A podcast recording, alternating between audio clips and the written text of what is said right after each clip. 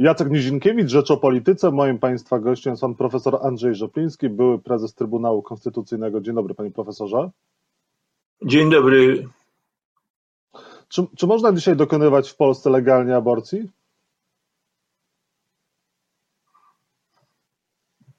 Raczej już nie.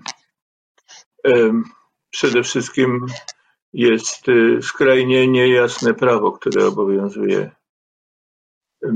a bez prawa pewnego e, praktycznie nie możemy mówić, e, że coś jest uregulowane w sposób, zwłaszcza w takich obszarach, które są szczególnie wrażliwe dla praw i wolności obywateli.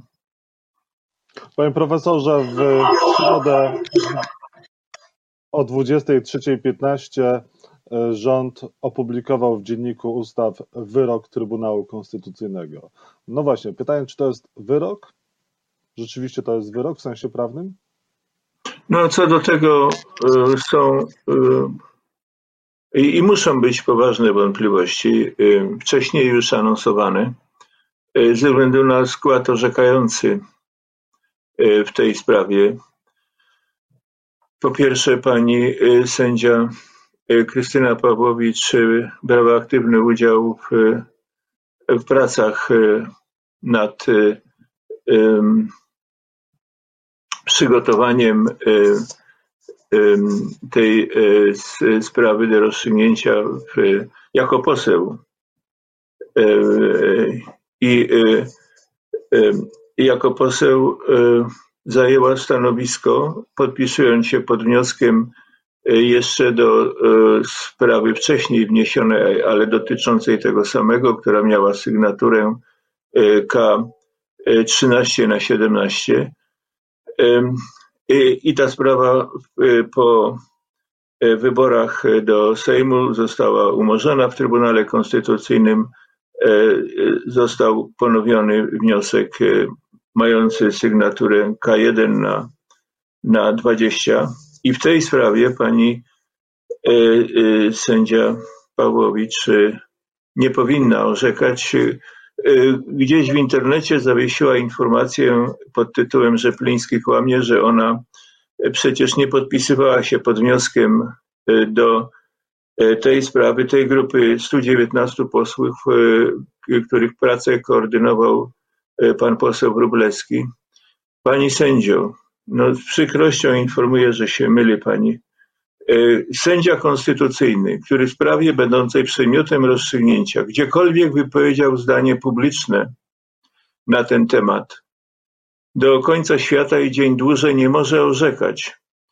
E, może pani sprawdzić, ja w sprawach, których jako ekspert parlamentarny wypowiadałem się na posiedzeniach komisji sejmowych czy senackich, wyłączałem się w postępowaniu w Trybunale Konstytucyjnym, ponieważ zajmowałem tam wyraźne stanowisko. I to można sprawdzić, każdy to może sprawdzić y, na przeglądarce Trybunału Konstytucyjnego i pani Pawłowicz oczywiście powinna się wyłączyć. Ponadto brał udział w rozstrzygnięciu sędzia dubler pan Muszyński.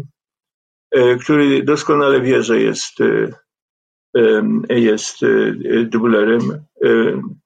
Doskonale wie, że nie ujawnił w, w, w dniu, w którym głosowany był wniosek o powołanie go do Trybunału Konstytucyjnego, nie ujawnił posłom wszystkich istotnych dla wyboru kogoś, prawnika na urząd sędziego konstytucyjnego, informacji.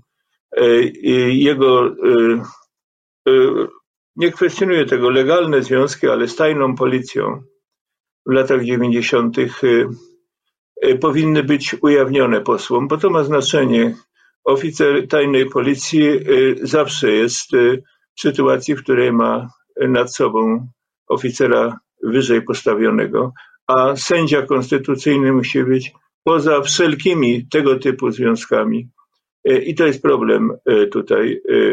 E, raz, że jest sędzią dublerem, e, objął stanowisko sędziego na miejsce już obsadzone.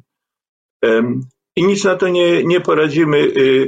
E, szereg razy Rzecznik Praw Obywatelskich anonsował, że udział tych sędziów, którzy są sędziami dublerami w postępowaniu przed Trybunałem Konstytucyjnym w jakiejkolwiek sprawie nie wchodzą w grę, że powinni się oni wyłączyć, dopóki a dalej jest to możliwe, prezydent na wakujące miejsca nie zaprzysięgnie jednego z trzech sędziów prawidłowo wybranych, sędziego Ślebzaka, sędziego Hausera, sędziego Jakubeckiego. Oni są dalej sędziami wybranymi zgodnie z konstytucją, oczekują za, na zaprzysiężenie przez pana prezydenta.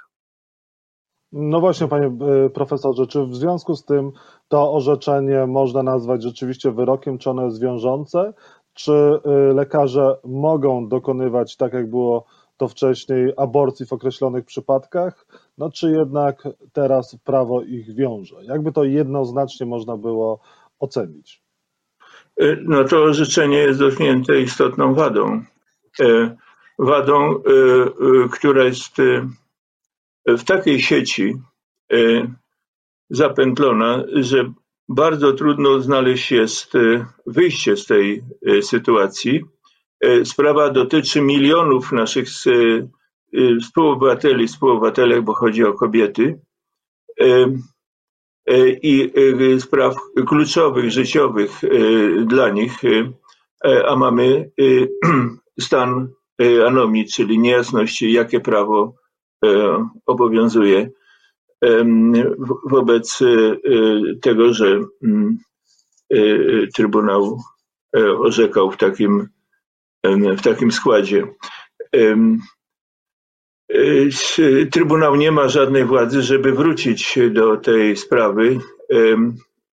Żaden sąd nie może, już nie mówię o konstytucyjnym, to jest poza wszelkim sporem, Trybunał Konstytucyjny nie może sam przedkładać sobie sprawy do rozstrzygnięcia, w tym przypadku stwierdzenia, czy e, ten kwestionowany publicznie udział w dwóch, w składzie orzekającym dwóch sędziów był dopuszczalny, czy też, czy też nie.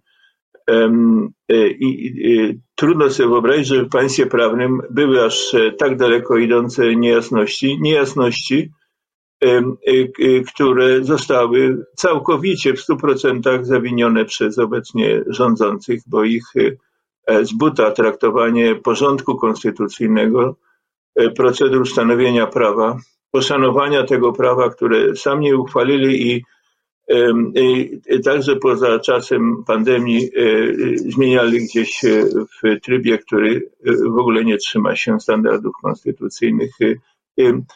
To jest stan rzeczy, stan rzeczy, który jest patologiczny i on się jakby kumuluje w tej sprawie. Powtarzam, to jest e, sprawa, która dotyczy e, dziesiątków milionów e, ludzi, licząc, że kobiety stanowią połowę naszego, naszego narodu, naszego społeczeństwa.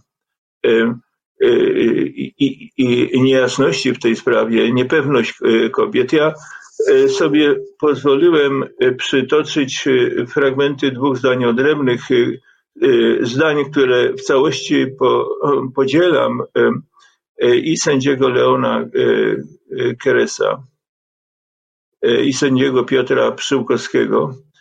Sędzia Keres, ten, który brał udział w tym rozstrzygnięciu, napisał tak w zdaniu odrębnym.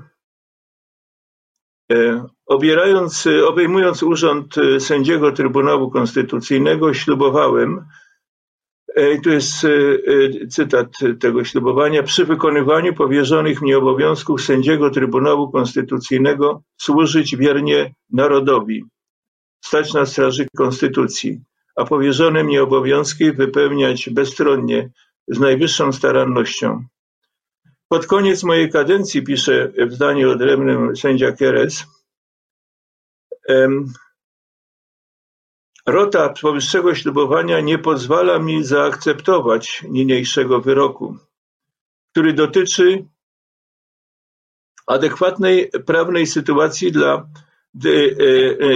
reakcji, przepraszam, na dramatyczną sytuację osobistą moich współobywateli.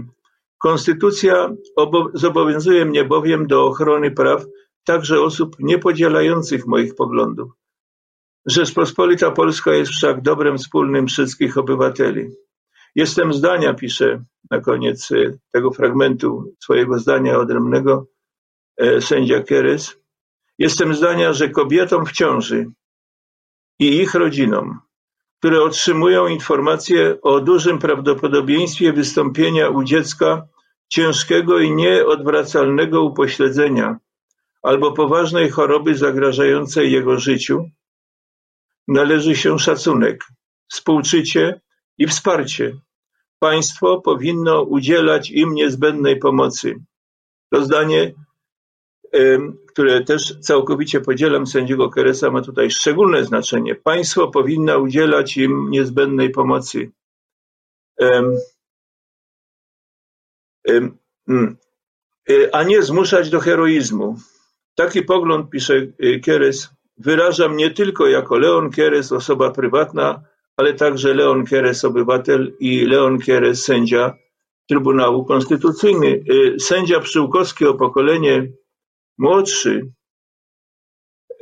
pisze tak w swoim zdaniu odrębnym do tego orzeczenia, które powtarzam, podzielam zdanie, że są daleko idące wątpliwości, czy mamy z wyrokiem. Nie ma takiego sądu na świecie, nigdzie, czy to będzie Chile, czy to będzie Polska, czy Korea Południowa. Mówię tylko o państwach demokratycznych. Żeby w składzie orzekającym był, był prawnik, który w tej sprawie nie może orzekać Y, y, sędzia Przyłkowski swoim zdaniem odrębnym napisał między innymi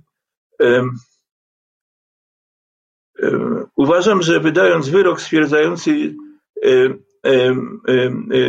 że artykuł 4a ustawy o planowaniu rodziny, ochronie płodu ludzkiego i warunkach dopuszczalności przerywania ciąży,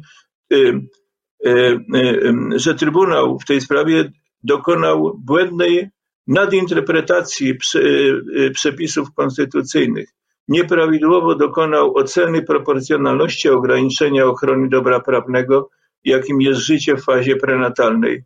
Uwzględnił tylko jedną perspektywę perspektywę ochrony życia w fazie prenatalnej.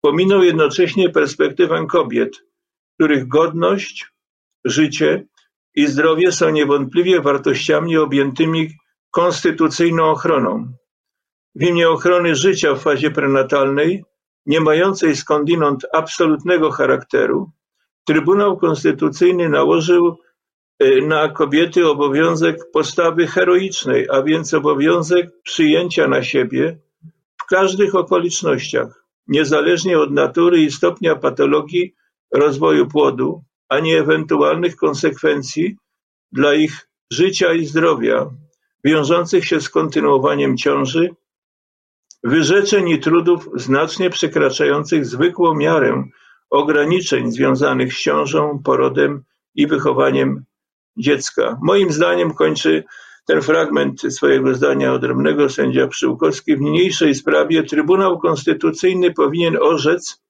że zaskarżona regulacja jest zgodna z rozumianymi w sposób prawidłowy artykułem 38 Konstytucji, to ten przepis, który E, potwierdza e, e, obowiązek państwa ochrony zdrowia i życia każdego człowieka i artykułu 30, który potwierdza, że jednym z fundamentów Rzeczpospolitej jest poszanowanie przez władze publiczne godności każdego człowieka. To jest fragment zdania odrębnego sędziego Przyłkowskiego i E, e, w pełni podzielam e, tą wyrażone tutaj stanowisko, które stanowi kwintesencję i, i no, osobiście też polecam każdemu zainteresowanemu sięgnięcie do tego, do tego orzeczenia. Wystarczy wpisać w internecie K1 na 20 otrzymamy dostęp do tego tekstu i, i zdanie odrębne sędziego y, Keresa oraz sędziego Przyłkowskiego są najdłuższe, najdłuższymi fragmentami tego obszernego orzeczenia, dotkniętego istotną wadą, istotną wadą konstytucyjną przez udział w tym orzeczeniu sędziów, którzy nie powinni tam orzekać z przyczyn dla każdego prawnika oczywistych. Dobrze, jeżeli ten wyrok jest dotknięty wadą, czy on w związku z tym jest wiążący? Czy jeżeli przyjdzie kobieta do e, lekarza i będzie chciała usunąć ciążę na takich samych e, warunkach, jak miało to miejsce wcześniej, to ten lekarz poniesie karę, tak czy nie? Będzie mógł ponieść karę? No właśnie na, na tym polega problem. Zarówno e, pańskie zdanie, moje zdanie tutaj w, w okolicznościach każdej z tych e, sytuacji e, jeden powie, że jest wiążący, drugi powie, że nie jest wiążący i mamy do czynienia z tym e, zapętleniem. Tu bym podkreślał wyraźnie mm, to, co napisał sędzia Keres. Państwo ma obowiązek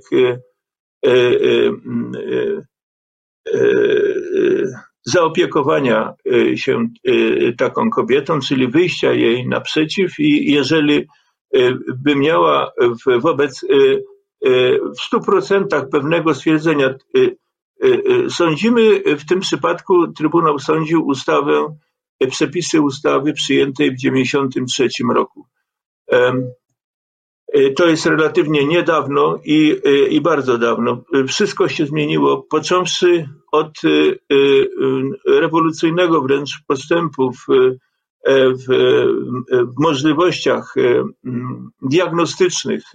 I tutaj nie ma żadnych błędów, kiedy lekarz w badaniu prenatalnym, a z tym przecież jest kłopot w Polsce, że są liczne przypadki kobiety, Y, która jest y, y, odstawiana jak przedmiot między różnymi szpitalami, których nie chcą przeprowadzić takiego badania prenatalnego. To, to jest zupełnie jakieś, jakiś dziki zwyczaj. Od, od czego są te urządzenia? One są od tego, żeby służyły dobru i zdrowiu kobiety. Jeżeli odmawia się ze strachu, bo a nóż, y, y, y, który ona, który ona nosi w sobie, może być obciążony i ona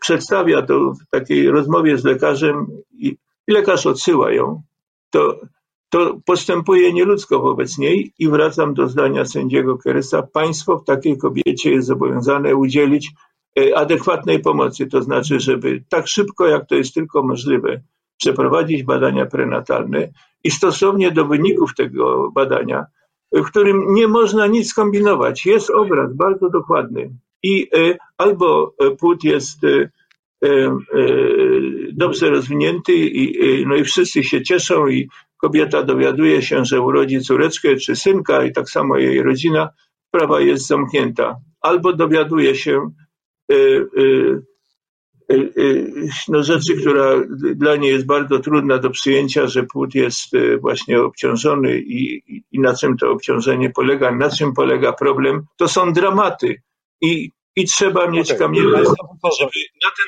dramat Panie profesorze, Panie profesorze, bo musimy, bo zmierzamy do końca. Niech pan powie, co się w takim razie teraz powinno wydarzyć z tym wyrokiem, jaka powinna być teraz kolejność zdarzeń. Krótko proszę. Hmm. Y, taką y, dość kulawą formą ucieczki y, z tej pętli może być przyjęcie przez Trybunał Konstytucyjny ustawy. Ustawy, która co najmniej, co najmniej przywróci stan przed, sprzed orzeczenia wydanego 22 października.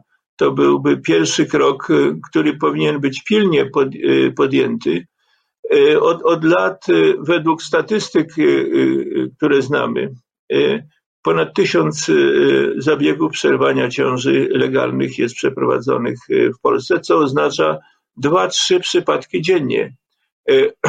Jeżeli to nie jest dokonywane, to co najmniej dwa, trzy przypadki dziennie to się zaczyna tragedia tych kobiet. Jakie prawo ma państwo nie reagować adekwatnie na tą sytuację? Musi wyjść z pomocą w stosunku do kobiet. Więc jedną z takich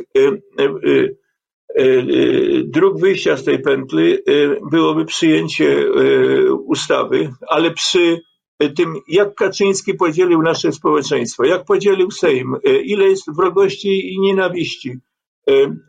Niemal tak jak w Stanach Zjednoczonych. Mam nadzieję, że jednak w tej sytuacji, przy tak tragicznym położeniu, w jakie zostały wpędzone kobiety, posłowie na Sejm Rzeczpospolitej, potem senatorowie, czy senatorowie mogą sami zaproponować projekt ustawy już teraz, wyjdą naprzeciw tej dramatycznej sytuacji i przyjmą ustawę, która no, no, właśnie, czy przywróci treść tego artykułu 4a ustawy o planowaniu rodziny, czy też zaczną się targi, handel,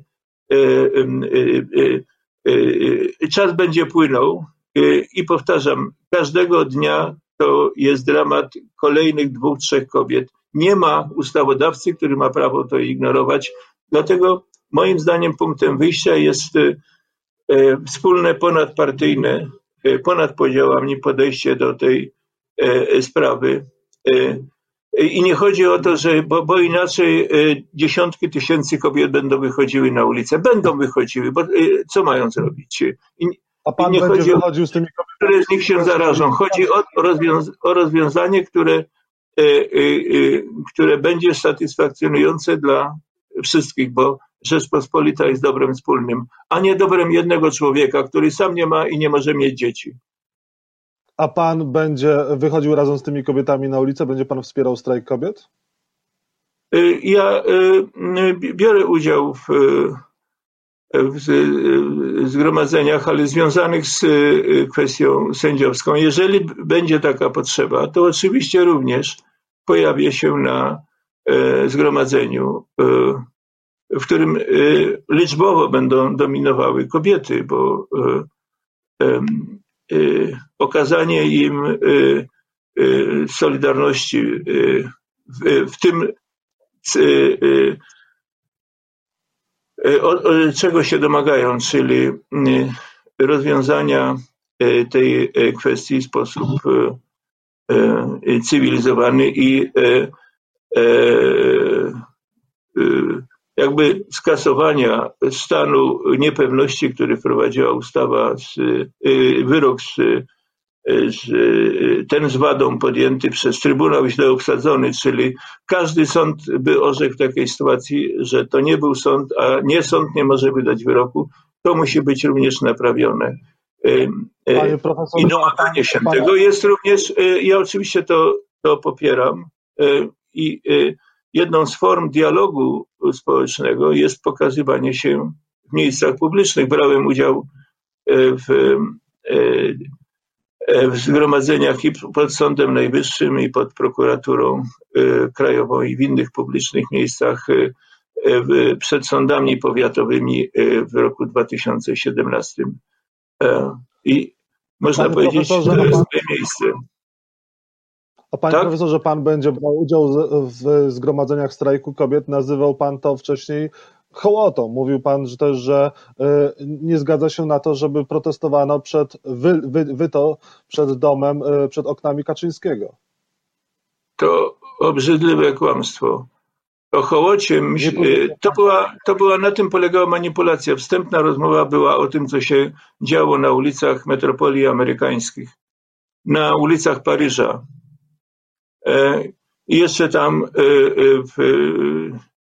e, kwestia demonstracji wielotygodniowych w Chile, zniszczenie mienia i tak dalej. Tak, w takim przypadku mamy do czynienia z, z bezrozumnym tłumem, który się toczy i niszczy wszystko po drodze. To można nazwać hołotą.